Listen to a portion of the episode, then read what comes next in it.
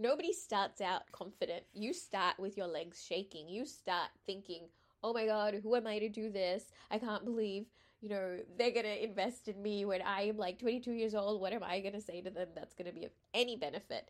Right. So I had to go through that period of everything being awkward, right? Assalamu alaikum. Hello. This is Your Truth is Calling podcast. I'm your host, Nadhira Razack. I am a wife, a mother, a seeker, and a life and business coach. This podcast is about tuning in to that small, quiet voice within that urges you to really follow your soul's calling. And this podcast aims to bring you solo episodes and interviews with other special humans who have followed this calling, no matter how out of the box it may have been. We'll share stories about how God's grace is working through their lives and how they had the courage to really put one foot in front of the other and build a life that is fulfilling, meaningful, and filled with a sense of play and wonder. I started this podcast because I was at a point in my life where I'd achieved what I wanted to achieve as a coach, yet something still felt missing. I knew I wanted to feel utterly and truly alive and connected to other beautiful human beings. This podcast helps you navigate this quest where you feel like you've arrived and now there's a whisper that this isn't it. There's chaos again and you have to start over. So, this is about new beginnings, pivots, and finding those breadcrumbs of delight and surprise along life's journey. And I hope that you will tune in, whether it's on your walk, on your drives, going to the gym, however it is that you listen to this podcast. I hope it sparks something in you so that you get the courage to just go for your dreams, to trust those moments of insight and alignment so you can take action on the things that matter to you. I hope you'll share this podcast with your friends and keep in touch with me about the things that are on your heart so we can have a conversation about navigating this beautiful thing called being a human. Assalamu alaikum, everybody. This is your host, Nadhira Razack of the Your Truth is Calling podcast. So, last week in episode 15, we talked about this in between phase where you can't exactly see the future and you know that what your current reality is um, experiencing, what you're experiencing in your current reality, doesn't quite float your boat, but you're not on the other side yet, right? And there's this discomfort. And I said that you know that's a really great place for a lot of spiritual growth to happen and a, a lot of growth quite frankly in a lot of areas um, when you just take that first step and then the you know the next step reveals itself. But what i didn't cover last week was well where does money and prosperity fit into all of this? And how do we bring that into the conversation? Because what i find with a lot of clients or people that i talk to is the main reason we don't make that shift um, to change our circumstance is this whole worry about money right? Because we've been conditioned to believe that um, if we're not working nine to five or um, somehow, you know, going and raking it in, um, we're just not going to make it, right? And there's a lot of fear around money. So the whole conversation about you can do what you love and, you know, be successful and you can sustain a living doing what you love, those conversations haven't been part of the rhetoric growing up, right? So if your family is not used to that sort of a lifestyle or um, can only see that the way to make this work is you go and work for someone else, have a steady paycheck, and that's what success means, and that's what everybody else has to do. So, what are you complaining about, right? So, if that's who we hang out with, it's really hard to try and break out of that. And the biggest way you kind of break out of that is to hang out with people who are making a living doing what they love, who are putting their passions out there and getting paid for it. Now, I saw my dad go to work. Um, you know, he ran a leather manufacturing company, so you know he would go really early in the morning, like seven thirty. I mean, our schools used to start really early in Sri Lanka, so I would get picked up by a school van at like ten past seven, and school would start at seven thirty. Um, and so we would come back around lunchtime, like I think it was like 1.30 when we got back. And usually my dad was home at that time, you know, having a little siesta. He would have lunch at home and then he would continue working a little bit, like just on the phone, just managing things. So I saw my dad having that balance in terms of work. Like I didn't see him come back at six in the evening or anything like that. So I had that um, sort of upbringing and I saw the freedom that it gave us, like to travel when we needed to, and have you know followed my dad around, like when he used to go to different countries for trade shows and you know he would our bags would be packed with like leather samples to um, take to those trade shows. And i think i was like seven or eight. We were in new york and then germany. Um, and my sister was like you know 10 years older than me. So i've experienced business and trade in terms of being the observer, right? And nobody ever asked me, "Hey, Nadhira, like, do you want to like take over the business or anything like that?" It wasn't even offered. It just wasn't a thing. It's like if you weren't a boy, I don't think you were offered anything to do with the business. So it was my dad's brothers and everybody who had um, control and ownership and, and a say in that. So if you were anywhere um, academically able, like people would just encourage you to go into medicine. Now, I am glad that when I graduated, there was a little um, sliver of an opening in this hospital to go and shadow doctors and occupational therapists and uh, different uh, roles in the hospital, like what a radiographer did and all of that. And I just knew that the environment of a hospital was just not me. So before I invested and made that decision to go into medicine um, or invest time and energy into that, I just knew that it wasn't for me. What was for me was people and uh, the human experience and learning about human behavior, like that stuff. I would be reading constantly, and I loved accelerated learning and NLP and all of that. And when I was 11 years old, I was exposed to all of that being in Sri Lanka, it was like literally right down my road. There was a professor offering a, a, class, and I remember I was there for the whole day, and it just felt like it was it just got started. Like I could be there for hours because I was passionate about it, right? So for me, it's all about enthusiasm and passion. And now, what's this? Like, how do you how do you get paid for your passions? How do you get paid for that enthusiasm, right? Um, for me, it happened really early. Like when I was 22 years old, I had already like finished a Bachelor of Commerce. I didn't get a graduate job. I was an international student living in Melbourne, and I don't think I actually qualified for most positions in government and things like that. It was usually the local students um, that had quotas for those things. So I kind of had a very backdoor kind of experience with careers. I was just working, you know, casual jobs in retail and hospitality and then did some internships and temping, eh, you know, in uh, recruitment and things like that. Um, but the the one thing that stood out to me was working on the Telstra Business Women's Awards and getting to go through portfolios of women who ran their own businesses and seeing how successful they were and seeing how much they contributed to their communities and I felt like, oh my gosh, I cannot believe I'm getting paid to do this. Like, I was literally getting paid to get on the phone and have reference checks and had, you know, talked with people like Terry Irwin and um, who's the lady? Oh, Janine Ellis, who, you know, uh, founded Boost Juice because her CEO um, had been nominated for an award back then. Um, so it was like, oh my gosh, I had this sliver into their world, right? And to see reference checks for all these women who were nominated uh, so I knew that being in business and in that arena was my thing. So that became my niche. So when I got into life coaching, and again, it was just offered, a life coaching track was offered uh, at an end of this seminar that I went to, which was a personal development seminar.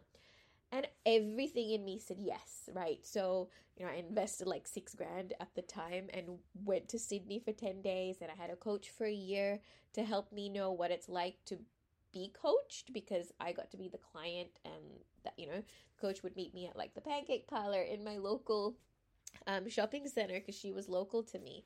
Um, and at the time I was just literally putting in my assignments for the coaching um, certification and uh, just kind of working on personal stuff but most of my experience came from investing in other coaches who I looked up to who had businesses and um, who I just felt very, very seen by. Um, and that's that's how I grew legs with this thing, right? Because like nobody starts out confident. You start with your legs shaking. You start thinking, "Oh my god, who am I to do this? I can't believe."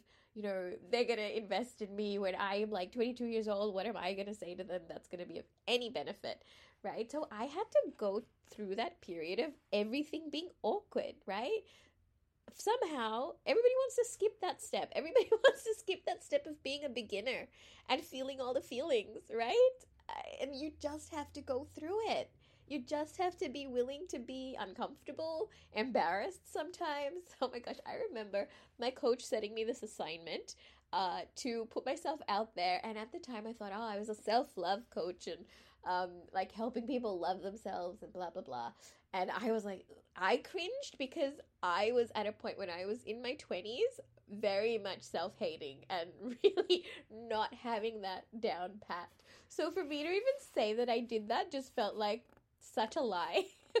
so I remember um I so I was working in a telemarketing position for a business coach, getting him clients because at least that was in the arena of coaching, right? So I had finished off my retail job, my hospitality jobs, um, all the other temping jobs. I then had a permanent job at Box Hill TAFE uh, doing their administration for you know all these adult learning courses. And so i left that job to get this much more unstable job meaning it was like only 20 hours a week instead of like a full-time gig. Um, obviously i wasn't getting superannuation. It was just like a here you go. This is like your day rate. Um, and the the reason i took it was again like a coach telling me you need to get with the people that who might become your clients so that you know what it's like like you know what they're going through. So guess what? I trained for like two and a half years being on the phone with business owners having like about 40 cold calls a day. What do you think i got really good at? Listening to problems that business owners were having. Business owners with teams. And then i would say hey i think i can we can help you.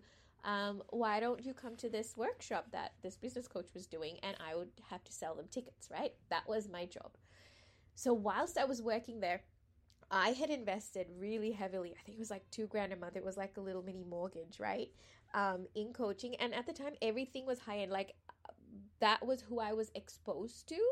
And so I, I barely had any money to, to spend on anything outside of the basics. I think if it was a treat, it was just like a hot chocolate, maybe once in two weeks.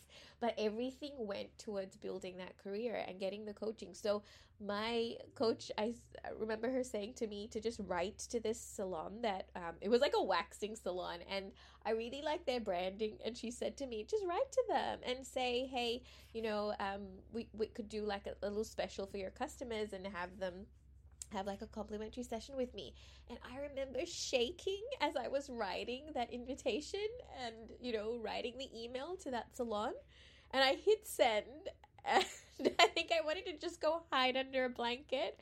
And then I get this reply saying, Sorry, we don't do joint ventures with other businesses. And I took it so personally.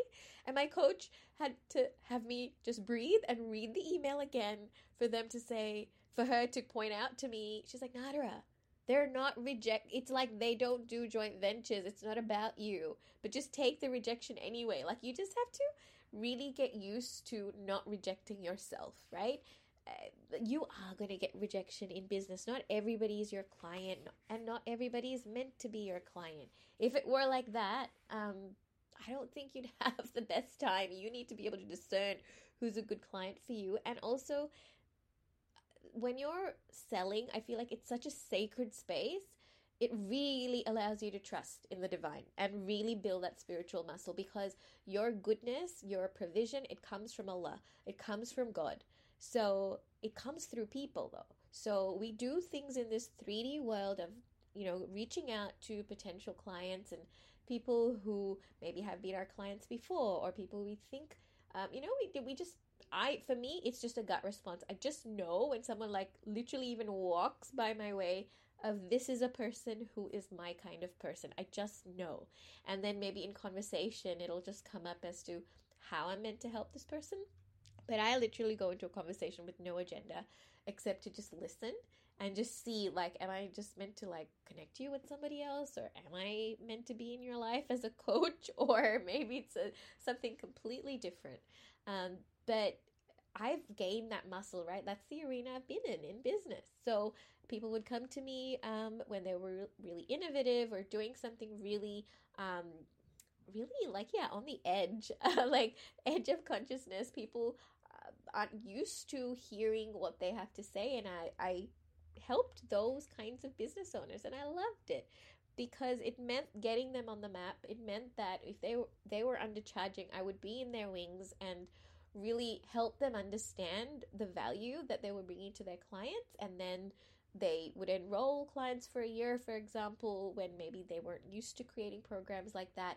And because they had that stability in their income, then they would be able to like work on a passion project, like a book um, that they were putting out into the world. And they just knew that they had, um, you know, clients that were invested over a period of time, so they didn't have to keep being on a hamster wheel of oh like um, now i haven't marketed or done anything because i've been busy serving these clients. And that's a thing that happens to coaches and service-based professionals right? Like you you go on serving the clients you have and if you don't create space in your schedule to be on top of your marketing you can let it you know be on the back burner and you're like oh i'm out of touch now. I have to come back um, and focus on that um, to receive a new lot of clients once the other one's complete or maybe yeah you've just retired them because they've got what they needed and off they go maybe to work on a different piece of uh, business with a completely different person. And so everybody goes through cycles.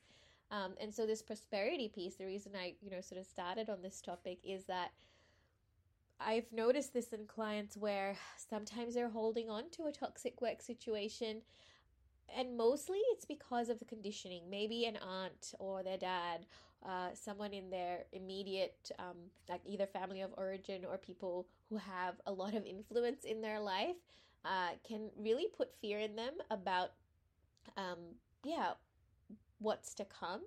And even though inside this individual knows that this cycle has come to an end, they've worked for this company maybe for four to five or six years and it's getting increasingly toxic. They know that they can't stand like another week there because it's really impacting their whole being, um, then I have to be that strong one for them and really um, allow them to get honest with themselves as to where these stories are coming from. And do they really think that they're not a, you know going to be able to find something else that's a lot more pleasant um, and enriching to their beingness and then when you you get yourself out of a toxic environment and you're in an environment that actually soothes your nervous system, where you feel at ease because now the work is much more of a match to who you are as a being.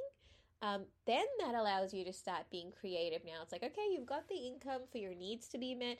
Now just create some space to work on the passion project, to work on what's actually important. So I worked with a client once who was a stockbroker and um, she was really into wellness and fitness and she ended up um, and again this is just through conversation right when i'm with a client i know that your next gig is like a conversation away and all the sales training and everything that i did and the sales coaching actually helps with just regular conversation and relationships because it's the same thing right your success in life really it's about outreach and the, the, the relationships you have and communication um, and so all of those sales skills kind of helped me with that. And so I just told her, I'm like, well, who's coming into your awareness right now? Like, can you think of a person as we speak about this, you know, new trajectory you're going in? And she had this name pop up and it was literally having this conversation in this coffee with one person and then that led to this other gig and now she's like the operations manager of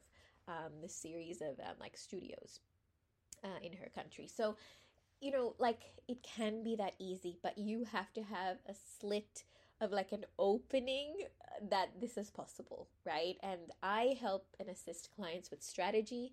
Um, I can usually see the big picture. I'm listening for the, you know, all these places inside of them where things aren't aligned, aren't congruent. It's like I know they're saying one thing, but inside they're feeling something completely different. And I said, no, no, no, no, I don't believe that. I don't believe what you just said.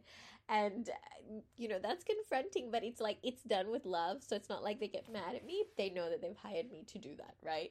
Um, and it's that getting honest with yourself. So, as long as you gift yourself space to get honest about these things in your life that aren't quite working or are sucking the life force out of you um, and are preventing you from like really thriving um, you've got to do that first that inventory right like really look at like what's here and then we can get strategic about okay how can we move you into the thing that you want now for some it's like too big a leap to think oh i'm going to start my own business but sometimes it's just like a lateral shift into a different role uh, in a different industry and it can happen so easily um, that for me like i've done this so many times like my certainty in the process, like knowing that it's going to work, is there big time, right?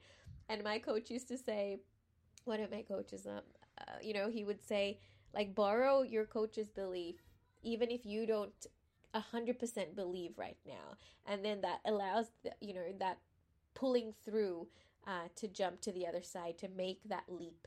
Uh, over this precipice where like you don't know if it's gonna work or not and you just have to trust and take the next step take the next step and it does work out usually 80% 90% of the time. Um, and if it doesn't that was still divine. And it was still part of god's plan for you that you learned something from that process that's going to spur you on to your next thing.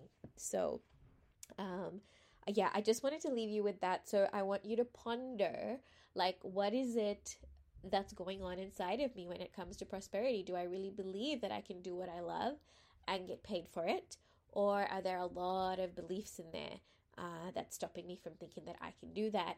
And if that's the case, you need to start spending time with people who are making money doing what they love. Read the books, um, listen to the podcasts, um, look at other people who've done it. There's always someone who's done what you probably are having an eye on or dreaming of doing and you you know like there's a set path um, to some of these businesses, but the way you do it will be very much like an individual journey because we're all different uh, and you'll lean into different strengths um, to bring out whatever's unique into the marketplace, whether it's a book, um, whether it's a cookie, a product, um, or a baby or a creation or some sort of thing, whether it's a house or a home that you're building, whatever whatever that is. So I hope that um, kind of gives you something to ponder this week. Um, I will meet you next week, um, God willing, around this time. Looks like my Thursday nights have become now Friday afternoons uh, for doing the podcast. It's just something, yeah, my week, the, the rhythm has changed. So I, I'm feeling more like I can do it on a Friday now and not Thursdays like I used to. Uh, so if if this is resonating for you and you want someone in your corner, I do offer a monthly intensive, which is three sessions with me and unlimited voice memo support. It's so affordable, um, and the women who've done it, like they really really appreciate it and love it.